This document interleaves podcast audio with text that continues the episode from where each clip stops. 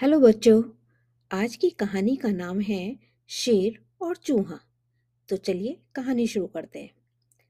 एक बार एक शेर दोपहर के समय एक पेड़ की छाया में आराम कर रहा था। गर्मियों का मौसम था और तेज धूप निकली हुई थी।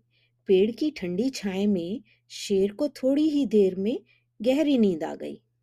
उस पेड़ के पास ही एक चूहे का बिल था।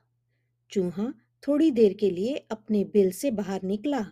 बाहर निकलते ही चूहे की नज़र जैसे ही सोते हुए शेर पर पड़ी तो उसे एक मस्ती सूझी। वह शेर के ऊपर चढ़ा और खेलकूद करने लगा। इससे शेर की नींद खुल गई। चूहे को देखकर शेर को गुस्सा आ गया और वह उसे मारने के लिए तैयार हो गया। शेर को गुस्से में देखकर चूहा घबरा गया।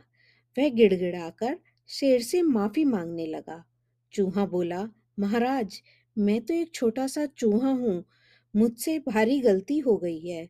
मुझे माफ़ कर दीजिए, कभी मेरी ज़रूरत पड़ी तो मैं आपके काम अवश्य आऊँगा।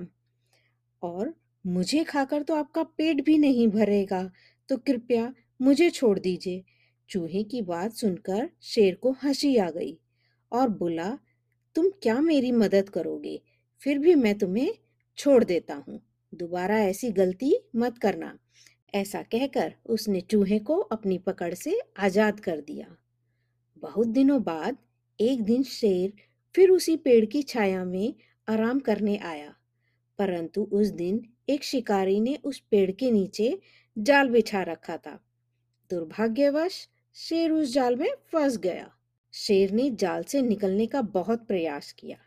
परंतु वह असफल रहा। अंत में निराश होकर शेर ज़ोर ज़ोर से दहाड़े मारने लगा।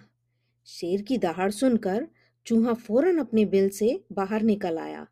चूहे ने शेर को देखते ही पहचान लिया कि वह वही दयालु शेर है जिसने उसे क्षमादान दिया था।